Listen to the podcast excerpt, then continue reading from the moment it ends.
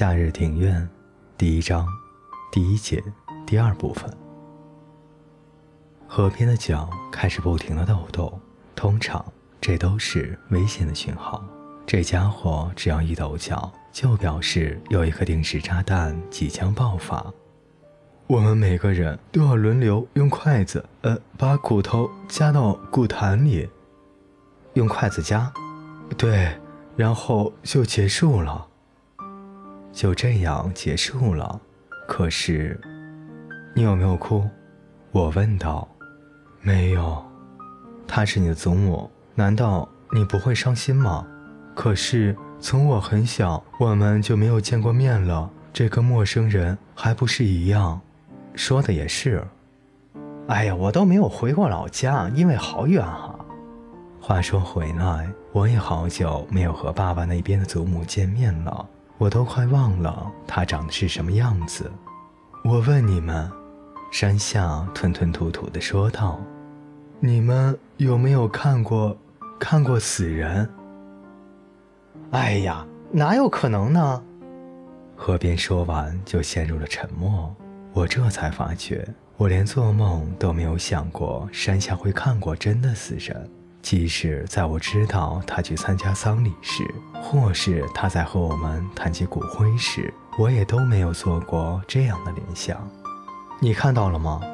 哦，山下两眼一直盯着我不放。原来这家伙一整天神情恍惚，就是为了这个。我们要一起把花丢到棺材里去，就在那个时候。那个时候？河边镜片后面的眼睛都亮了起来。怎么样呢？怎么样呢？怎么样呢？哎呀，你快说呀！河边迫不及待地想要知道。他开始毛毛躁躁地用鞋跟顶住地面。也没什么。山下接着说，我看到他的耳朵和鼻子都被棉花塞了起来。用棉花把鼻子塞住，哎，这是为什么呢？河边又开始抖脚了。用棉花塞住耳朵和鼻子，用棉花塞住耳朵和鼻子。河边，你可不可以闭嘴啊？河边不再出声，但脚却抖得更厉害了，连我们坐的那张椅子都发出了嘎嘎的声音。我学大家把菊花丢进了棺材里，于是坐在一旁等车的欧巴桑露出了奇怪的神情看着我们。我用力按了按河边的肩膀，花瓣散了开来，纷纷掉在了祖母的脸上，刚好有一片掉到了她的鼻尖。不知怎么的，我觉得那片花瓣是黄色的。我心想要帮她把那片花瓣拿开，可是因为害怕，根本不敢伸出手来。就这样，棺材被盖了起来，然后有人用石头锤呀锤的，钉上了钉子。什么呀？就这样？河边说完又有气无力地说道。什么跟什么呀？河边嘴里这么说，我却听见他的声音在颤抖。河边，你少啰嗦！我凶着脸说。那天晚上我做了一个噩梦。山下说到这儿就沉默了下来。恐怖吗？我们家有一个好大的老虎填充玩具，对不对？哦，小时候我常常和他玩摔跤。我本来想说你现在也还玩吧，不过我没有说。在梦里，我和这只玩具老虎在玩摔跤。可是我突然发现，和我玩的不是填充玩具，是祖母的尸体。河边像喷火一样的笑声打断了山下。山下瞄了河边一眼，然后一副无所谓的样子继续说道，他简直跟填充玩具一模一样，完全没有反应。就连我踢他，他也只是扭成软软的一团，不会喊痛。换句话说，是个物体。物体？山下点点头说，当时我吓坏了。其实连我也听得毛骨悚然，这是我不曾有过的感觉。就算在电视或漫画里看到一些打打杀杀的镜头，我也不曾像今天这样害怕。人死了会变怎样？我说。全都结束了，还是我觉得有鬼。山下咬了咬下嘴唇说道，只是我一直以为鬼应该是很轻很轻的，可是什么？我现在认为它们一定很重很重，像装满沙子的沙袋那样重。如果像山下说的那样，死去的人只是一个物体，那么鬼也是物体喽，没有灵魂，可以用重量来表示它们，就像盐、收音机、皮包那样。我可不想去看一个站在体重计上的鬼有多重，连鬼都有重量，那这个世界不是没救了吗？我真的好害怕，早知道我就不参加丧礼了。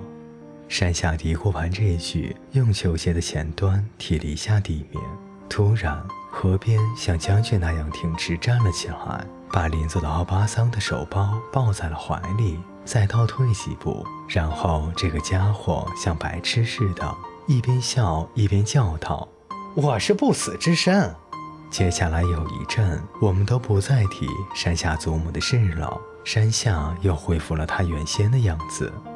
河边自从在公交车站发作过之后，变得话少了一些之外，大致上也没有什么变化。看来丧礼一事已经被淡忘了。就在河边带新眼镜来的那一天，他要我和山下下课以后到他家公寓前的停车场等他。干嘛？有什么重要的事吗？河边看起来好像很兴奋，我则有种不祥的预感。哎呀，大马路那边不是有间书法教室吗？哦，就在岸根窗吗？那一带都是一些老房子，而且都是木造的平房，这当中有几间看起来实在不怎么样的小房子，是专门租人的。那间书法教室隔壁的隔壁住着一个独居的老人啊。真的吗？河边用充满期待的眼神轮流看了看山下和我。我在猜山下大概和我一样有种不祥的预感，因为他从刚才到现在一句话都没有说。然后呢？我问。什么然后呢？我听我妈和隔壁的阿姨在说，那个老人大概快死了。我搞不清楚河边到底想说什么。哎，木山，你不是没有看过死人吗？哦，是啊。哎呀，我也一样。那你想怎么样？我在想啊。河边瞪大了眼睛，那样子看起来很恐怖。他说，如果有一天独居老人突然死了会怎么样？会怎么样？你不会你自己一个人去看看吗？会怎么样呢？既没有朋友也没有亲人，即使有遗言要说也没有人听得到，那些话不就只能在屋里飘荡，然后消失在空气里吗？就算他说我不想死，我好痛苦好痛，我不甘心，我是幸福的，说了不是也等于没说吗？可以在那里发现死亡啊。啊？在那里发现老人独自死亡的情景？谁去发现？当然是我们了。我吗？我要回家了。山下陡然叫道，没想到河边迅速抓住了山下的衣领，不让他走。你不能不在，只有你看过死人。不要不要不要！听好，我们要一起监视这老人，他是不是快死了？山下会最清楚的。可怜的山下一副快要哭出来的样子。依我看，河边是吃错药了。你在想什么呀？我很不耐烦地说道。秃鹫是专门在吃死去的动物，所以他们只是要发现有动物快死了，就会在那个动物的上空盘旋，好等着吃大餐。你是秃鹫吗，笨蛋？听我这么一说，河边低下头来，不再出声。山下自然也从他的手中挣脱了出来，不停地咳嗽。我，河边用小的几乎听不到的声音说：“那次以后，我老是梦见山下的祖母，虽然我没有见过她，可是，在梦里，身下的苏母老是往我身上倒，她的身体好重，压得我根本不敢动。有时又会梦见我睁开的眼睛四周都是火，我在一个好窄的隧道里，全身被火包住。等我大喊救命，我还活着的时候，我才醒过来。唉，我呻吟了起来，虽然不尽相同，但我最近也是天天都做着类似的梦。最近我常常在想一些跟死亡有关的事，譬如死去的人，我什么时候会死，死了以后我会怎么样。可是就算我晓得人一定会死，我还是很不能相信这个事实。我也是，我和山下不约而同地说，我说的对吧？河边像突然被打了气似的看着我们两个人说道，去想一些即使脑子知道却难以相信的事，不是会让人觉得很烦躁吗？那种感觉就很像憋尿。